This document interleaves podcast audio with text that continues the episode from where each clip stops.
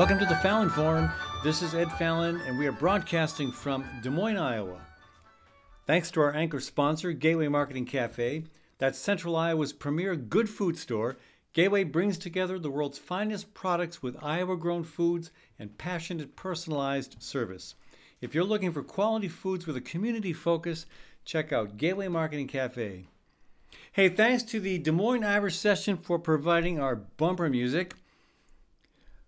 Lots to talk about today. Let's start off with a quick update on the carbon dioxide pipeline situation. So, Bold, Iowa, of which I am the director, was the first entity to be approved as an intervener. Uh, and there are quite a few interveners. And what that means is you can go to the hearing and ask questions of witnesses. Now, the first two weeks were witnesses uh, were landowners who were uh, upset about having to run the risk of being having their land condemned to build this thing. Last week's witnesses were provided by the pipeline company, and I had a chance to um, to question three of them. Uh, one of them was about uh, economics. I mean, you know, of course, the, the you know summit is going to present the most rosy economic picture possible. All the wonderful things that the uh, pipeline is going to do for the community, for the state. And, you know, of course, they missed a whole bunch of things. so uh, I pointed out that, you know, you know, the, the whole project is contingent upon these 45Q tax credits. That's it. And it's hard to estimate exactly how much that, that's going to be, but at least $30 billion. Bottom line estimate, $30 billion. And so, you know, that's that's money that the, the taxpayers when I say federal taxpayers, I mean taxpayers, whether you're paying, you're going to be paying at the state, local, county, and the federal level. That's money we have to pick up. So, of course, they didn't factor that into their economic picture. Um, they also didn't factor in the impact on state and local taxpayers. I mean, think about all the money being spent for these Iowa Utilities Board hearings, hearings in North Dakota, South Dakota, other states. Uh, I mean, there, there was so much taxpayer money involved just supporting the various levels of government that have to take time to deal with all these uh, all these proposals. It also says, what about the economic impact on farmers? You know, they claim that well, farmers are going to benefit because we're giving them these one-time handouts. Well, what about the long-term impact on crop yields? Uh, what about the impact on your property value? I mean, there's no doubt about it. Having a pipeline especially a hazardous liquid pipeline like this running through your property is not going to increase its value. Okay? They also talked about construction jobs. They said, well, 55% of the construction jobs will be in Iowa, from Iowans. I said, well, you know, I'm just going to say I doubt that. I mean, maybe something will change, but I doubt that because during the construction of the Dakota Access Pipeline, anecdotally, and this is based on at least 20 different uh, examples, it was consistently demonstrated that only one out of every 10 license plates at a construction site was an Iowa license plate. So, anyway, um, we'll see where this goes. Uh, South Dakota's weighing in now. Uh, the, the whole situation is getting more and more dicey for the pipeline companies, and that is a that is a tribute to the fact that uh, that people getting involved and weighing in and being persistent can pay off. That's good news. I want to talk about something else. Um, I want to talk about toys. All right. You know, I, I think I've I think I figured out our problem, folks, or at least one way to, to look at it. We are a nation obsessed with toys, big toys, fast toys, um, elaborate toys. We like shiny toys, things that things that are bigger, faster, more elaborate, shiny. We like that, and every year, uh, especially during the um, you know the cringe, the, the I, it's very cringeworthy to me. The Christmas quote shopping season. Ouch you know, every year we're we're especially that time of year, we're eager to acquire the next shiny object that catches our fancy or to buy it for our kids. You know, whatever it is that Wall Street's advertising, we know we got to have it, right? so I've got a I got a friend that kind of epitomizes this. Um, every couple years, he's um, he's afflicted with a new recreational obsession. So the first time I remember this was it was canoeing and he bought all the latest bells and whistles. He even had a, a sail rig for the canoe. He bought everything you could possibly want for a canoe ride and a canoe camping trip. I mean, I don't know, I don't know what it cost. Uh, but then that that uh, obsession was replaced eventually by bicycling, and again the spandex, the fancy bike, all the gear, everything. You know, again I don't know how much money that cost, but it was pretty impressive. And then I mean I think I think the next obsession was archery. I, I kind of lost track of it after a while, and you know that kind of spending is well, it's encouraged, right?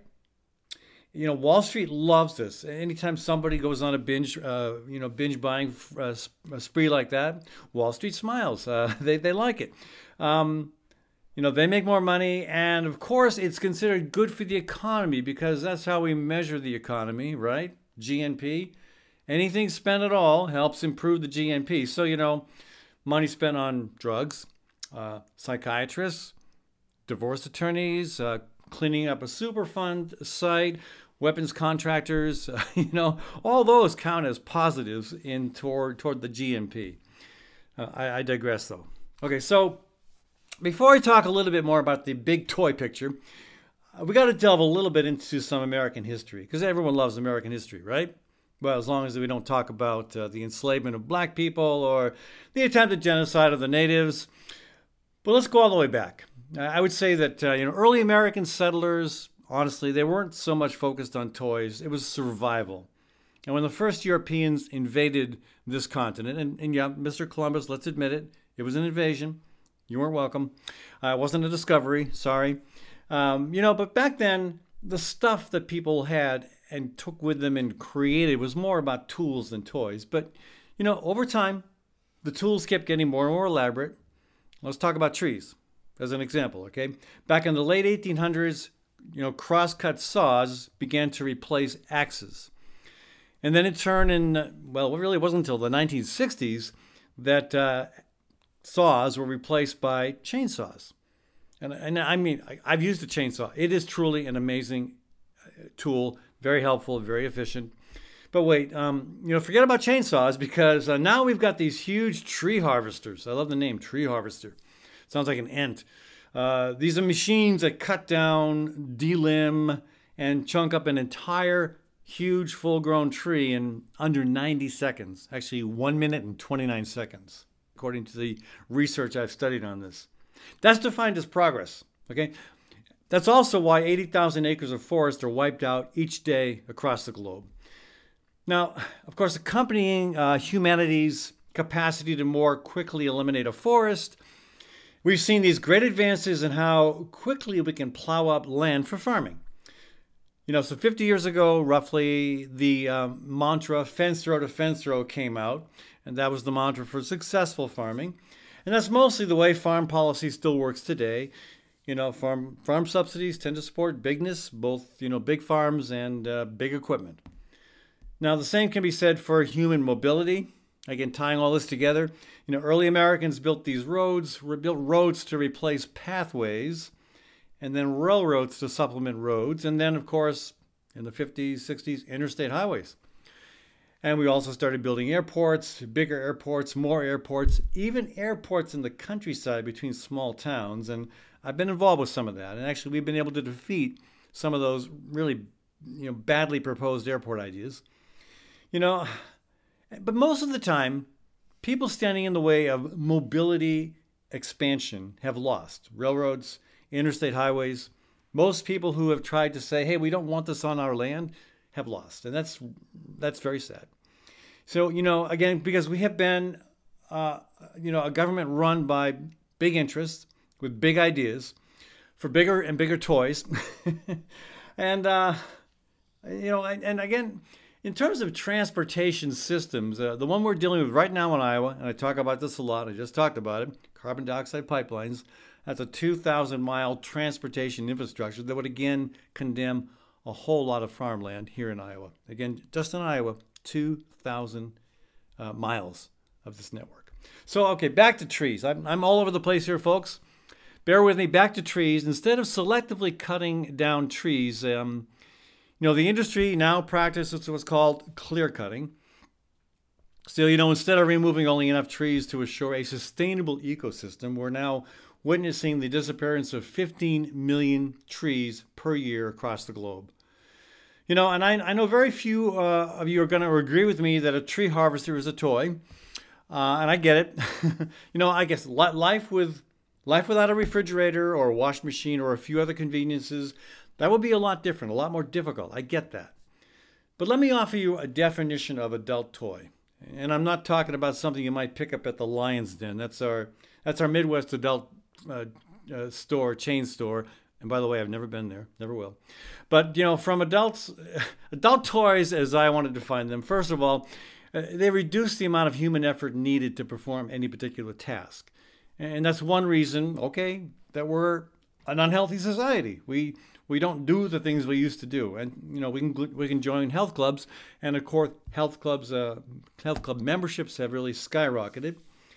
You know, you know, I, I I'm, I'm remembering Congressman Earl Blumenauer uh, saying once to me, and he's probably said this to a lot of people, but I remember it.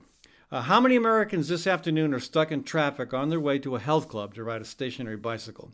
So, yeah, these toys reduce the amount of human effort Maybe that's good, oftentimes it's not. Second, adult toys tend to satisfy our fascination with shiny new objects. It's so much more appealing to build something new than to fix it, right? I mean, we all like to get a new thing, and you know, fixing something up is kind of tedious. Uh, I, I, can tell you lots of stories about that. Uh, you know, I mean, I, have people people poke fun of me all the time for my 25 year old wallet that's covered with duct tape. Uh, they poke fun of me for my 38 year old bicycle. Actually, I've had two uh, two bike shops tell me that I had to get rid of my bike. This was like 20 years ago. I still have it.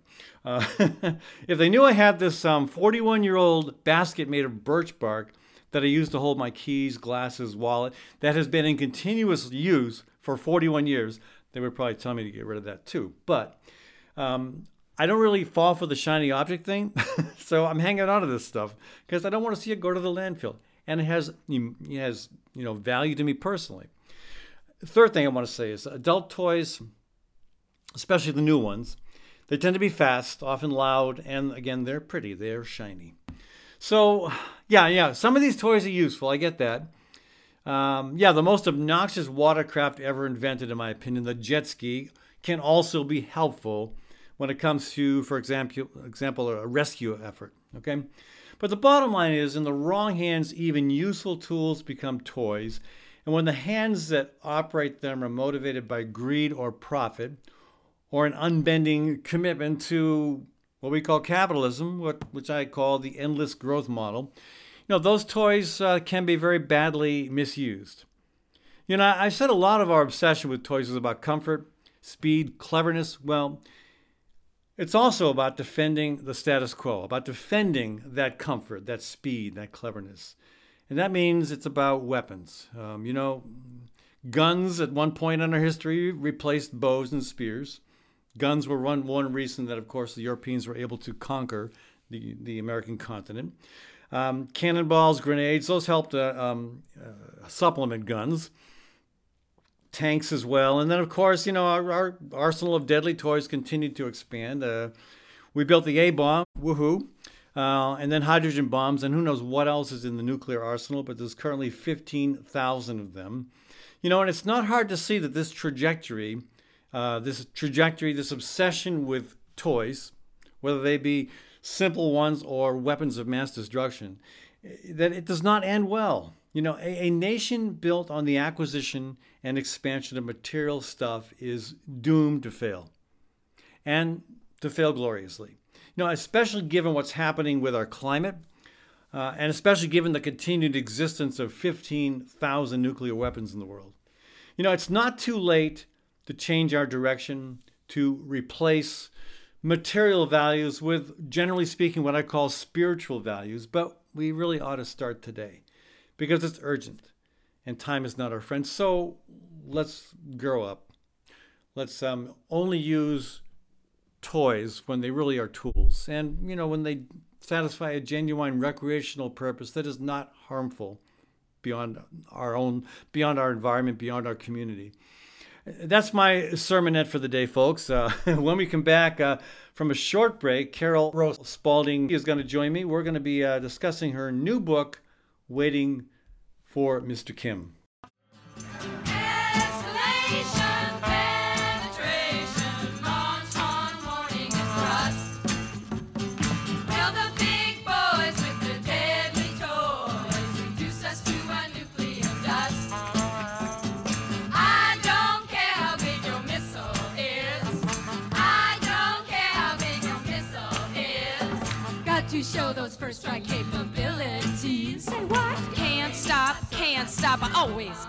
Got to be on top. Tension is mounting. I just might have to push the button. I don't care how big your missile is. I don't care how big your missile is. Gateway Market and Cafe is Des Moines' locally owned grocery and specialty food store, centrally located at ML King Parkway and Woodland Ave. Enjoy chef crafted prepared foods, artisan baked goods, organic produce, hand cut meats, local and international cheeses, wines, and craft beer. Gateway's Cafe is open for dine in, carry out, and delivery service seven days a week. Stop by or visit gatewaymarket.com for more details. Gateway Market, good food, great community. At Story County Veterinary Clinic, Dr. Kim Holding has over 30 years of experience working with all creatures, great and small cat, dog, horse, cow, elephant. Well, if you've got a pet elephant, you may be in trouble. Kim's clients stick with her year after year because they know she'll do right by them and their pets and farm animals. So give Kim a shout to keep your animals happy and healthy. Call 515 232 8766. That's 232 8766.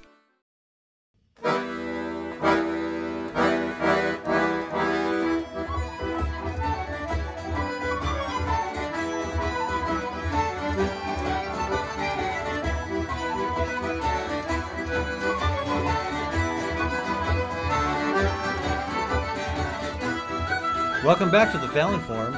Ed Fallon with you here, folks. Hey, thanks again to our sponsors and partners, including the Catholic Peace Ministry. That's an independent nonprofit with no ties to the Des Moines Catholic Diocese.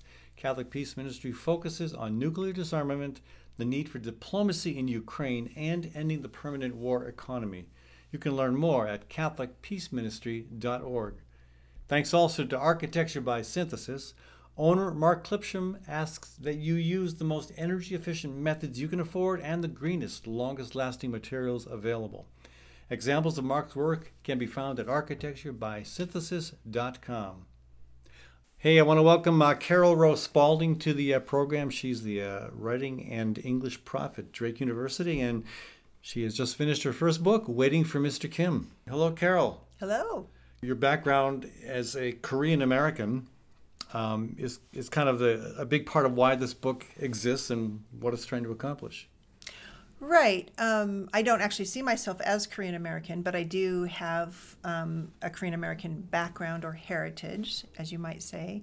And um, it, the book is kind of a way for me to understand that part of my heritage because growing up, you know, my mom was a Korean American woman who was born in the Bay Area and then um, raised um, us in Fresno, you know, with a Caucasian husband. And Fresno was very white at the time.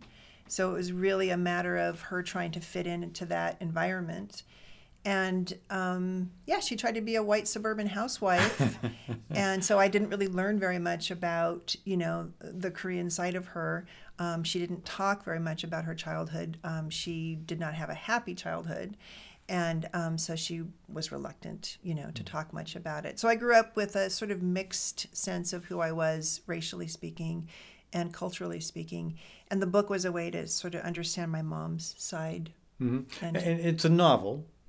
It's a collection of stories. Yeah, collection yeah, of stories. But the but... stories are linked. And so it sort of has a little bit of a narrative arc to it because we follow, starting with Grace's uh, Grace's mom, um, you know, based on my halmoni or grandmother, um, and then um, spanning almost 100 years to where uh, Grace um, herself is an old woman. So, um, and then um, several of the decades in hmm. between. Yeah, fascinating. And, uh, just regarding the title, title mm-hmm. "Waiting for Mr. Kim." Who is mm-hmm. Mr. Kim, and why are we waiting for him? I had been waiting for him for a very long time. finally, the book is out. Um, no, Waiting for Mr. Kim is the title story of the book, obviously, and it's the third story in the book. And I do recommend that if you're going to read any of the stories, that would be the one that you could start with. Um, so it is based on what I call a story seed that my mom sort of dropped um, many years ago when she explained that at the age of 14, she was betrothed to an old, I'm, we're talking about 60 plus, uh, Korean bachelor um, whom she was expected to marry when she came of age. And part of the reason for this was because her two sisters had failed to marry Koreans. what they did was they went down to the shipyards, found themselves husbands, one African American and one Chinese, ran off with them, and um, never looked back. Scandalous. And so the parents decided that was not going to happen again. Um, and uh, so she um, was supposed to marry this Korean bachelor. Um, obviously, that did not happen, and you'll have to read the read the story to find out why. Okay. But Mr. Kim was the man she was sort of quote unquote waiting for Yeah. or betrothed to. Being told to wait for. Yes. Yeah. Yes. Right. And so, yeah, I mean, some of, the- you know, my, my, my grandparents came over in the early 20s as well from Ireland. And uh, my grandmother was um, quite the matriarch. She basically had iron fist control of a very large segment of, uh, of the family. And she was also pretty insistent that her kids really ought to marry Irish people. Irish. Well, she had three sons. They really ought to marry Irish women. Only one of them did. And it was not my dad. Right. Right. But uh, uh, you know, at, at some point, she moved beyond that uh, prejudice. Um, I don't know whether that happened in your case as well. Um, with my grandmother, Yeah. um, I would say I'll tell you what. My my parents married in uh, 1959, and that's what the story White Fate is about. Um, and neither side of the family came to their wedding. Wow. So they married it with a very small group of um, Because, from their in- little church in protest. in protest because it wasn't okay for either side, um, in, on either side's opinion. Once the grandchildren started coming, they softened. Um, but you know, it was technically illegal in 20 states um, for a white man to marry a yellow woman. Yellow, Um, yes. with meaning, and, meaning uh, jaundiced. no, I mean Asian. Uh, but that but that term Right. wasn't Yeah, even sure. used back then. Um, not in California, uh, Right. where my parents married, but um, technically, you know, their kids were the product of miscegenation. Wow. You know, in 19, Hmm. I was born in 1962. So So we've come a long way, and yet in uh, just the last few years, we saw, we've some, seen some incredible video footage of, of hate crimes against Asians. Um, I, you know, I, at some point, I want to believe that humanity is going to at last put behind put behind it any kind of discrimination against any particular uh, subculture of people. But here we are, you know, seeing Asian men and others getting beaten up. it's funny how, uh, you know, history tends to repeat itself in some ways.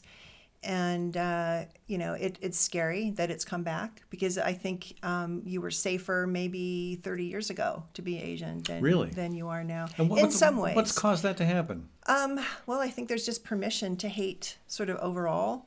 And I also honestly think it has to do with um, uh, racial identity and identity in, in culture in particular um, has become very essentialized where we, we just um, we prefer to think that people embody their identity in ways that it, you know has some sort of biological basis which it, it really doesn't. It's cultural. And um, if we think that people are responsible, you know, uh, that their behavior is related to their identity, then we're going to hate them in a way than we wouldn't uh, that we wouldn't if we saw it as more of a cultural construction. Um, so I think you know we see somebody, we're mad at them, they're Asian or they're black or whatever, and we hate them for, you know, this thing that we see as essential in them, which is their race. Okay, race will disappear. It's going to disappear. yeah. We're becoming brown, so we're not going to be able to use that anymore. The sad thing is that the difference-making function is never going to disappear. We're always going to find a way to say you are not me. Mm-hmm. You, you you you know that's that's that team. Yeah. And so that's the thing we have to work on. We don't have to work on race so much as what is it that makes us insist on our differences. Mm-hmm. I think that's very astute. us. Very astute. But it's interesting to me that 30 years ago, things were better in terms of anti-Asian bias. Well, I mean, you know, I, I, I don't know statistics, but I do know that I was part of, you know, a scholarly movement that was unearthing all of these, you know, uh, literary voices from the ethnic past. Because my PhD is in ethnic American literature. And so, you know, it was this powerful time of like discovering these stories of you know Asian Americans and American Indians and African American literature and so forth, where we really felt like you know we were making this difference um, that would change everything. Mm-hmm. And when my parents got married in 1959, their pastor said to them, you know, someday the whole world will be brown. You know, your children are the Even children back of then, the future. wow. Yeah. You know, I mean, to me, it's, it's partly interesting that we're seeing these incidences of anti-Asian bias, given that we have a vice president right now who is part Asian. Mm-hmm, We had a very, very strong presidential candidate on the Democratic ticket last time, uh, Mm-hmm. or, or running for the in the uh, in the uh, primary, Mm-hmm. Andrew Yang, who continues to me, remain very active politically. Mm-hmm. I think the mayor of Boston is an Asian woman, uh, and we have Asians on the Republican side. Yeah. Uh, uh, Andrew, I'm, I'm Vivek uh, Ramaswamy, Mm-hmm. And um, blanking. Oh, uh, Nikki Haley. You know, we have we have we have Asians running on the Republican ticket. The, the, the, the side of the political conversation that tends to be very hard on immigrant communities. So I mean, there's there's maybe we call that progress. well, in a way, I mean, there's a lot of immigrant communities who are very, very Republican, and s- some of them are very pro Trump. Um, in part because it doesn't matter who the president is. If they're the president, you support them because Yeah. that's what you do when you go to someone else's country. You know that that sort of attitude, you know, does exist. Now I know that uh, within the Methodist Church, which I, I used to be a member of the Methodist Church, uh, uh, there was a there's a strong Korean presence within the Methodist Church. They were good missionaries. Yeah, Yeah. that's how the Yeah. Okay, yeah, and uh, the um, there was a the very second day of the Great March for Climate Action. We stayed at a Korean Methodist church, and the hospitality was it just blew us away. We were so we were desperate for it because we'd had a really really rough first two days, and that then they they pulled they they they just turned out the red carpet for us uh, with food, with an uh, an eleven piece ukulele band. How's that? Ukulele. ukulele Korean Methodist band. Yes, anyway, so I, I mean, the there there is still a, I mean, there's still a. I, I I assume there's still a, a Korean community in the U.S. and in pockets across the U.S. And right here in town. I mean, there's a wonderful Korean community here and Korean Methodist Church here. And I actually know of them through friends who have adopted Korean children. And, you know, they've been wonderful. I go see them at the, um, sometimes volunteer at the booth at the um, Asian Festival in May and so forth. And so, yeah, and those communities are everywhere, you know. Um, and we tend not to think of them as being in Iowa because Iowa is, you know, something else on TV. And this may be a bit a, a bit of a stretch for our, our conversation, but again, as, a, as, as somebody with a deep Korean background, what when you when you look at the um, the tension between North and South Korea these days, do you see any possibility of uh, of that ending? Of, of, of I mean, and you know, when I was a kid, it was the the, the, the Protestant uh, Catholic conflict in Northern Ireland, and yeah, Northern Ireland is still separate from the Republic. I, I think personally that's probably going to change eventually, but but the tension, the uh, the the conflict, the, the the killing that existed between the two, that's kind of that's gone. Is there any hope that we might see a similar, you know, dissolvement of the um, dissolving of the uh, of the tension between North and South Korea? Well, I personally don't feel qualified to comment on politics of you know the Koreas.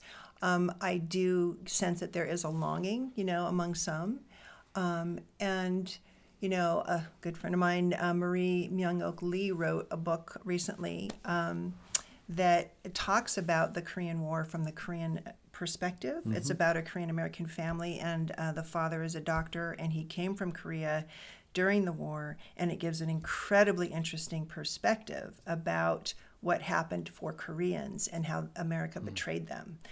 So um, it's called The Evening Hero. It's a gorgeous novel. I recommend anyone read it. It's an epic novel. Most American knowledge of the Korean War comes through the uh, series MASH, I think. Right, right, and just news reports that are Yeah. probably you know um, somewhat skewed. So it's, it gives an interesting Korean perspective of the war. Yeah. So yeah. Well, is uh, what else can you tell us about the book? And again, I want to encourage people to uh, to check it out. Where do, where would they go to find more, uh, find a copy, or learn more about it? Uh, well, I mean, it's going to be available in all you know bookstores and at Barnes and Noble and on Amazon and that sort of thing. But of course, I recommend you know the local uh, bookseller. So we have in our community several fine uh, bookstores. My launch will be at Beaverdale Books, um, and so I really recommend anyone who wants to come out. The launch is on September 28th at 6:30. There's also Storyhouse Book Pub and Reading in Public, um, both wonderful bookstores and um, or just go to your local library and check out a copy because it will be there as well. And you're going to be traveling to San Francisco, where a lot of the actually, and even the Mm-hmm. cover the cover of the book depicts a, a little uh, section of the Golden Gate Bridge. so uh, you- you'll be Mm-hmm. Yeah. traveling there for uh, any any any uh, any uh, ex- expectation of how the book will be received out there.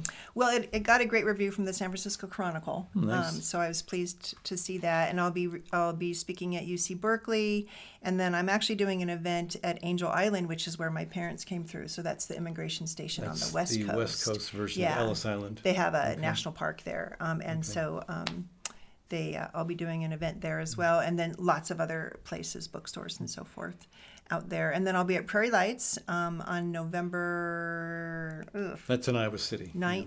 Yeah. Yeah. and then I'll be at the Luther College um, Festival, and then at the Okoboji Writers Conference. This reminds me of my book tour. Yeah, Yeah. yeah, Wow, it's a busy You're time. all over the place. Right, yes, you have to be. right. Yes. Yeah. So, I, we, we, if we have time for a short uh, reading for the book, or if there's any some one last thing you'd like to tell us about um, about the uh, the stories. Um, well, uh, there probably isn't time for a reading if I haven't really prepared one. I will say this: um, they're they're not a quick read. Um, they are, and I don't mean this in any sort of a snobbish way, but they are literary, meaning that they work on many, many levels. Um, and so there's a lot of um, sort of subtleties and nuances that go into telling these stories.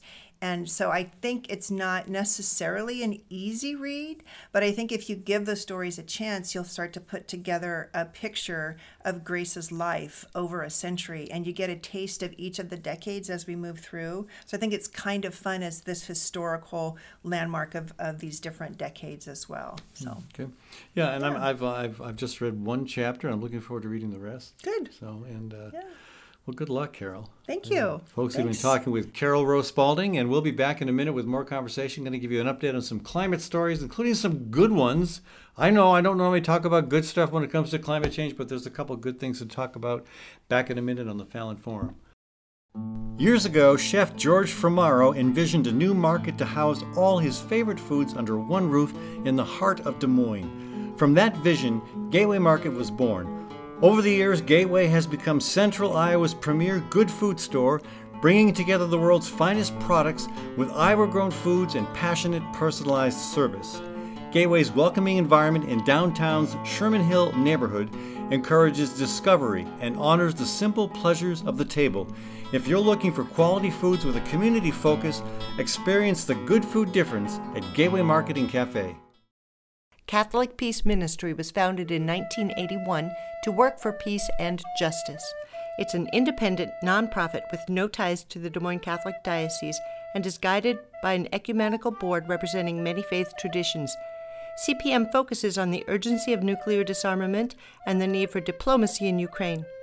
CPM also provides an educational forum about the permanent war economy, which must be challenged if we are to achieve lasting peace and justice. Learn more at CatholicPeaceMinistry.org.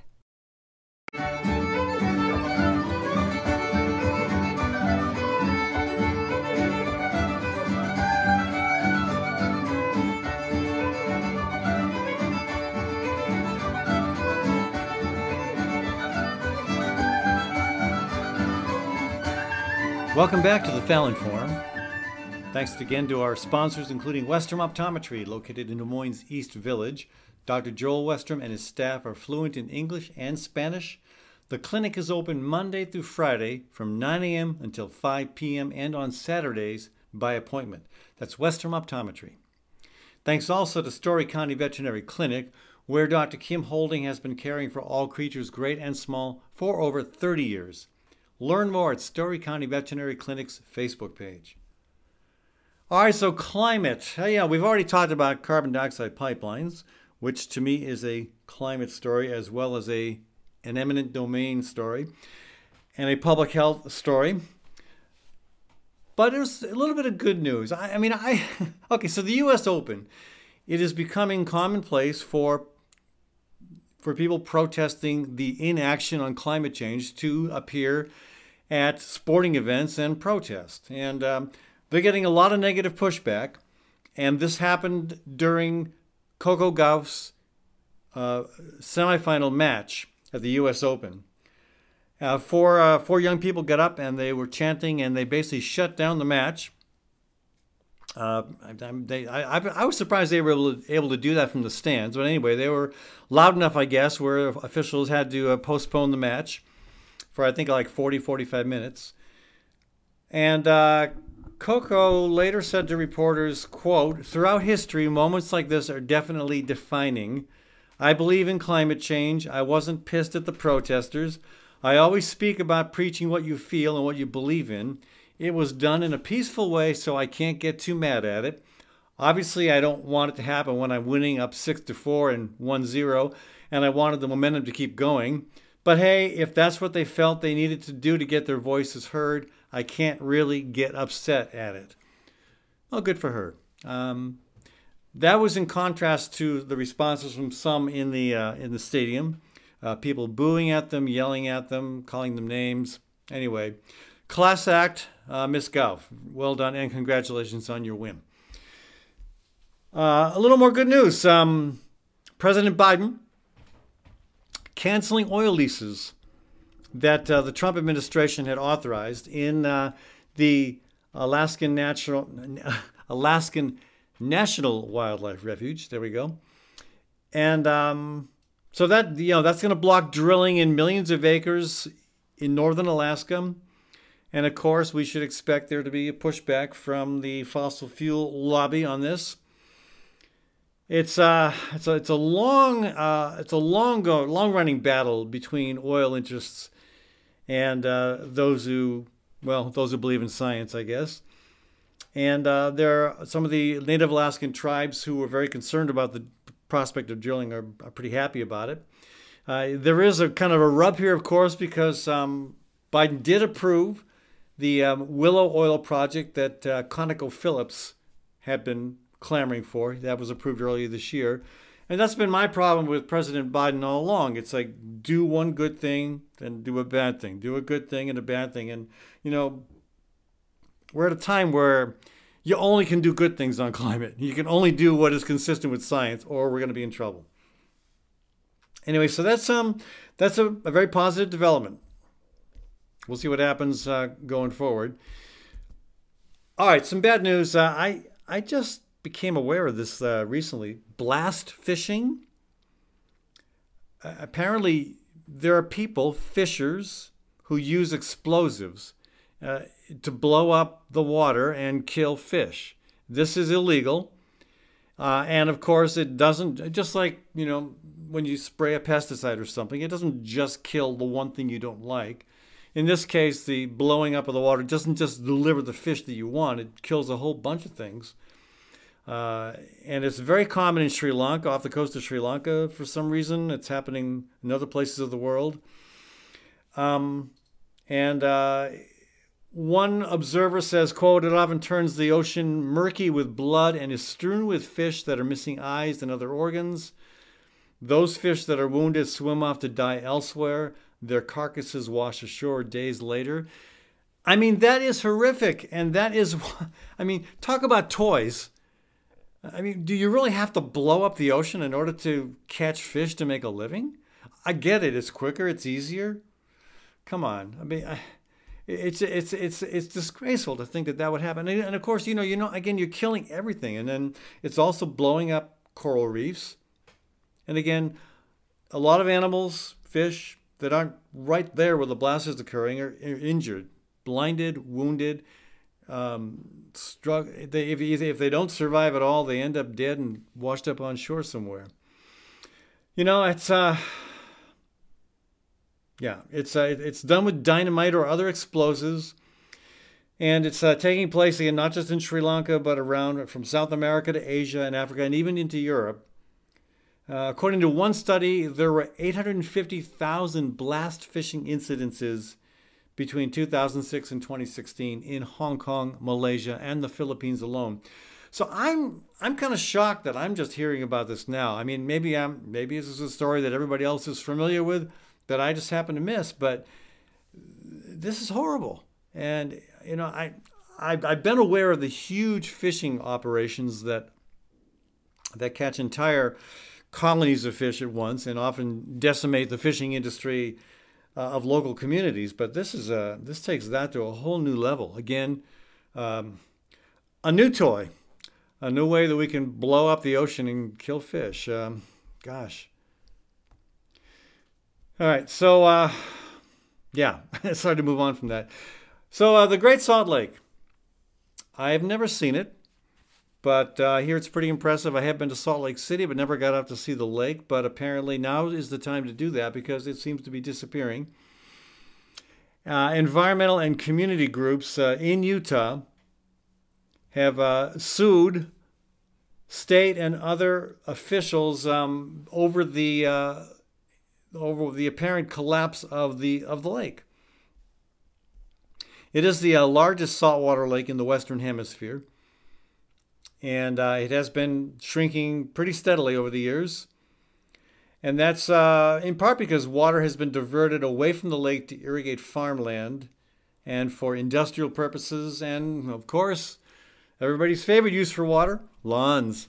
But uh, I don't. Uh, one thing that I don't understand is how do you take salt? I get maybe it's not that hard. Again, there must be a desalination process to go on to make that water available for irrigation. You can't just dump salt water on your lawn unless you want to kill it. And again, if you ask me, go ahead and kill your lawn. Once it's um, dead, you can go ahead and plant some food or something useful. Uh, but you know, the mega drought across the uh, U.S., especially in the Southwest, has um, has uh, been wreaking additional havoc on the Great Salt Lake. So the uh, defenders of the lake are arguing that unless some real major action is taken soon, this lake, Great Salt Lake, could decline beyond recognition within the next five years. And, uh, you know, it's, it's already exposing what's referred to as a dusty lake bed laced with arsenic, mercury, lead, and other toxic substances. Yeah, I, I don't know how we think we can keep going on like this. Um, the, the fact that there is a lawsuit going on, I'm encouraged by that. Just as I was very encouraged by the lawsuit in Montana recently, Montana youth suing the state for not only in, inaction on climate change, but also actually acting to make the problem worse. So we'll see what happens. Um, uh, ben Abbott, he's an ecologist at Brigham Young University in Utah, was quoted in The Guardian saying, quote, the, re- the resulting toxic dust bowl would be one of the worst environmental disasters in modern U.S. history. And as The Guardian continues to point out, despite such warnings, officials have failed to take serious action. Uh, you know, the, the folks behind the lawsuits um, you know, make that case and say, quote, we are trying to avert disaster. We are trying to force the hand of state government to take serious action. That was a quote from Brian Moench of Utah Physicians for a Healthy Environment, which is one of the groups involved in that lawsuit. Uh, yeah, we'll see where it goes. Um, I'm I'm cautiously optimistic because again, we've seen some pretty significant action at at at, uh, at the at the judicial level lately that has um, that has um, helped uh, in the battle to take climate more seriously. Speaking of taking climate more seriously, uh, there is a big climate march coming up next week. This one's in New York City. It's in response to the UN Climate Ambition Summit. Uh, this is a gathering of world leaders uh, who are discussing a commitment to phase out fossil fuels. And uh, thousands of people will be uh, will be uh, participating in the the march. There, there. I mean, we um, again, this is uh, nine years ago. This very month, there was a huge climate march in New York City. Maybe some people remember that. There were about four hundred thousand people in attendance. Uh, I was among them. Uh, the participants of the Great March for Climate Action We learned about this march uh, when we were still in California, maybe Arizona, and decided to that we would take four days off. We were, weren't we weren't sure where we'd be at that point. We were hoping we would be in Ohio, Indiana. We were in Indiana, and we decided we'd take four days off to go to New York, participate in the march, and then come back and continue the Great March for Climate Action. Uh, we, um, you know, we we thought it made sense to do that. Uh, it was, it, I will say in retrospect, it was very, very difficult to do, to take that kind of a break, um, just because it meant we end, ended up having to walk a lot of 20 mile days to make up for it. Uh, but I, you know, I remember the, I remember the march. It was, I don't think this one's going to be as big, but bigness doesn't always mean better, of course. Uh, uh, maybe it'll be more well covered by the mainstream media. Okay i'm just i'm just uh, i'm dreaming right now i know. But uh, the most important thing is maybe it'll begin to have an impact on the discussions about the urgency of, of the climate crisis. But my experience uh, nine years ago uh, i mean it was it was such a huge crowd. We we were um, the, the the great march for climate action had we had a little spot in the parade. And there were so many people participating that we were we, we waited about four hours to start marching. so uh, we were way back uh, on the west side of Central Park and just kind of hanging out, uh, waiting for waiting for the um, start of the march.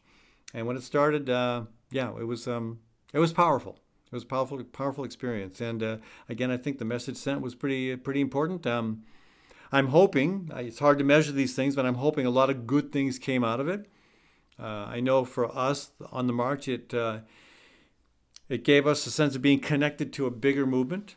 You know, when you're out there marching on, you know, dirt roads and and rural communities uh, day after day, it's hard to you kind of almost begin to feel disconnected from uh, some of the um, more uh, prominent things happening on on climate change. And so, yeah, this was for us a chance to really feel connected. Uh, there was a funny incident from that you know, again, marchers were afflicted by something that Miriam Kashia, our mayor, yes, we elected a mayor, uh, something that Miriam called marcher mushmind. And I remember uh, when a handful of marchers was staying at a friend of mine's, and she told me later that um, she she thought she thought they were all clearly afflicted with some some kind of strange um, mentality from just being on the road for so long. Um, uh, she made all this food and she'd offered it to them, and they said, "No, thank you. We've got peanut butter." so, anyway, uh, yeah, and I and for myself too, I just remember feeling um, kind of relief that I could take four days off, but a little bit of apprehension knowing that when I came back, we'd be doing, you know, consecutive twenty mile days in the Appalachian Mountains. But the, um, the, the, the incident I remember the most is, is entirely tangential, but to me it was, um, it, was, uh, uh, it was very memorable. And it involves uh, a milkweed seed. And I'm, I'll, share, I'll read this from my book, I'll share it with you. Uh, after the march, I head off on my own, wanting to get a good night's sleep before heading back to Detroit to continue the march. I feel oppressed by the sheer volume of steel and concrete that is Manhattan. Block after block, nothing but steel and concrete, with barely a plant or tree in sight. Suddenly, floating in front of me is a milkweed seed. Where did it come from? Is there a milkweed plant nearby? Perhaps even a whole colony of milkweed? Is someone planting milkweed to attract monarch butterflies? I follow the seed, sometimes glancing behind me, upwind, hoping to catch a glimpse of some patch of green that might suggest the seed's point of origin. I keep pace with it, smiling, then laughing, not caring that people might think I'm a crazy man. I chase the seed down the street. It slips around a corner, then slides under a magazine rack, then flirts with diving into a subway entrance. I'm ready to pursue it underground when it veers off across Broadway across a raging stream of cars and cabs. All I can do is watch the seed drift deeper and deeper into a land of financial and material make believe. I wish I could assist its journey. I feel slightly guilty that I didn't catch it when I had the chance, catch it and plant it somewhere safe and protected. But that would have interfered with destiny. Perhaps this seed will find its way to a rare patch of fertile Manhattan ground and sprout new life next spring.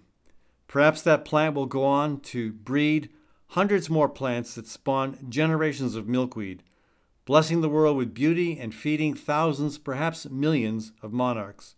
Whatever happens, like the plants reclaiming the parking lot at the BP refinery south of Chicago, this small, floating, magical seed gives me hope. Life conquers despair, I say to myself as I think of Sean and wish she had been here to share this moment. That's a reading from uh, Marcher Walker Pilgrim. And again, I, I hope the climate march in New York this coming week is as successful as the one nine years ago and has as many powerful memories for people as it did for me. Hey, this is Ed Fallon, folks. I got to take a short break. When we come back, Kathy Byrnes is joining me. We're going to be talking about invasive species. Architecture by Synthesis provides planning, design, and design build services for high performance, low maintenance, affordable homes and buildings. Owner Mark Clipsham asks that you use the most energy efficient methods you can afford and the greenest, longest lasting materials available. Examples of Mark's work can be found at architecturebysynthesis.com. That's architecturebysynthesis.com. At Westrom Optometry, Dr. Joel Westrom and his team provide a variety of services, including comprehensive eye exams, children's eye exams, and LASIK co management. Whether strictly utilitarian or a fashion statement, your comfort and vision are Westrom's primary concern. Dr. Westrom and his staff will work closely with you to determine the best solution for your eyes, prescription, and lifestyle. Services are provided in English and Spanish, and the clinic is open Monday through Friday from 9 a.m. till 5 p.m. and on Saturdays by appointment. That's Westrom Optometry, located in Des Moines East Village.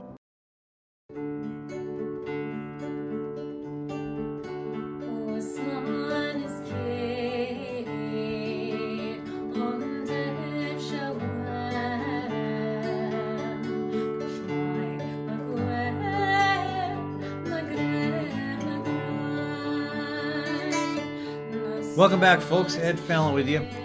Hey, thanks to our sponsors, including Gateway Market and Cafe, Central Iowa's premier good food store, bringing together the world's finest products with Iowa grown foods and passionate personalized service. If you're looking for quality foods with a community focus, check out Gateway Market and Cafe.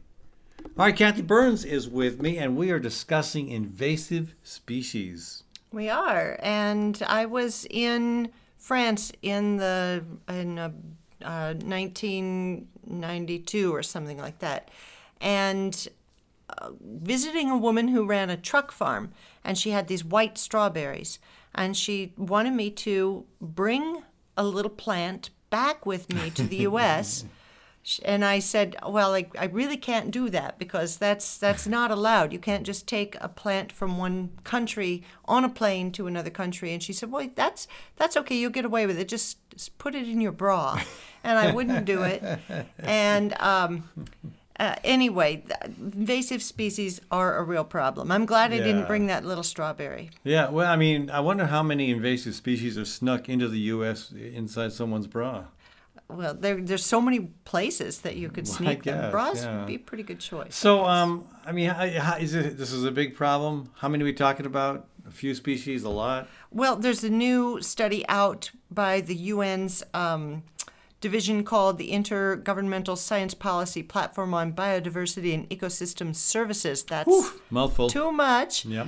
Uh, more than 37,000 alien species are now known to have been introduced around the world, and about 200 are establishing themselves Wait, so- each year. Two, 200 new ones each year? That's that's what Okay. I read. That's yeah, the way I understand it. Um, the the UN warns that a million species are now at risk. The species that were already here uh, are now at risk of going extinct, threatened by not just invasive species, but a combination of pollution, climate change, and invasive species, species and uh, land use change. So it's not just about um, illegals uh, taking our jobs; it's invasive species taking our taking our our other plants. Well- I'm being facetious here, of course. Yeah. It uh, it's it's a problem because it threatens the biodiversity of Hmm. ecosystems that we count on wherever we live in the world Yeah. to to stay alive. And we have we have some experience with that here. Um, I mean, my quote favorite uh, invasive species is the is uh, tree of heaven. It's not your favorite; it's your least favorite. Well, that's what I meant. Yeah.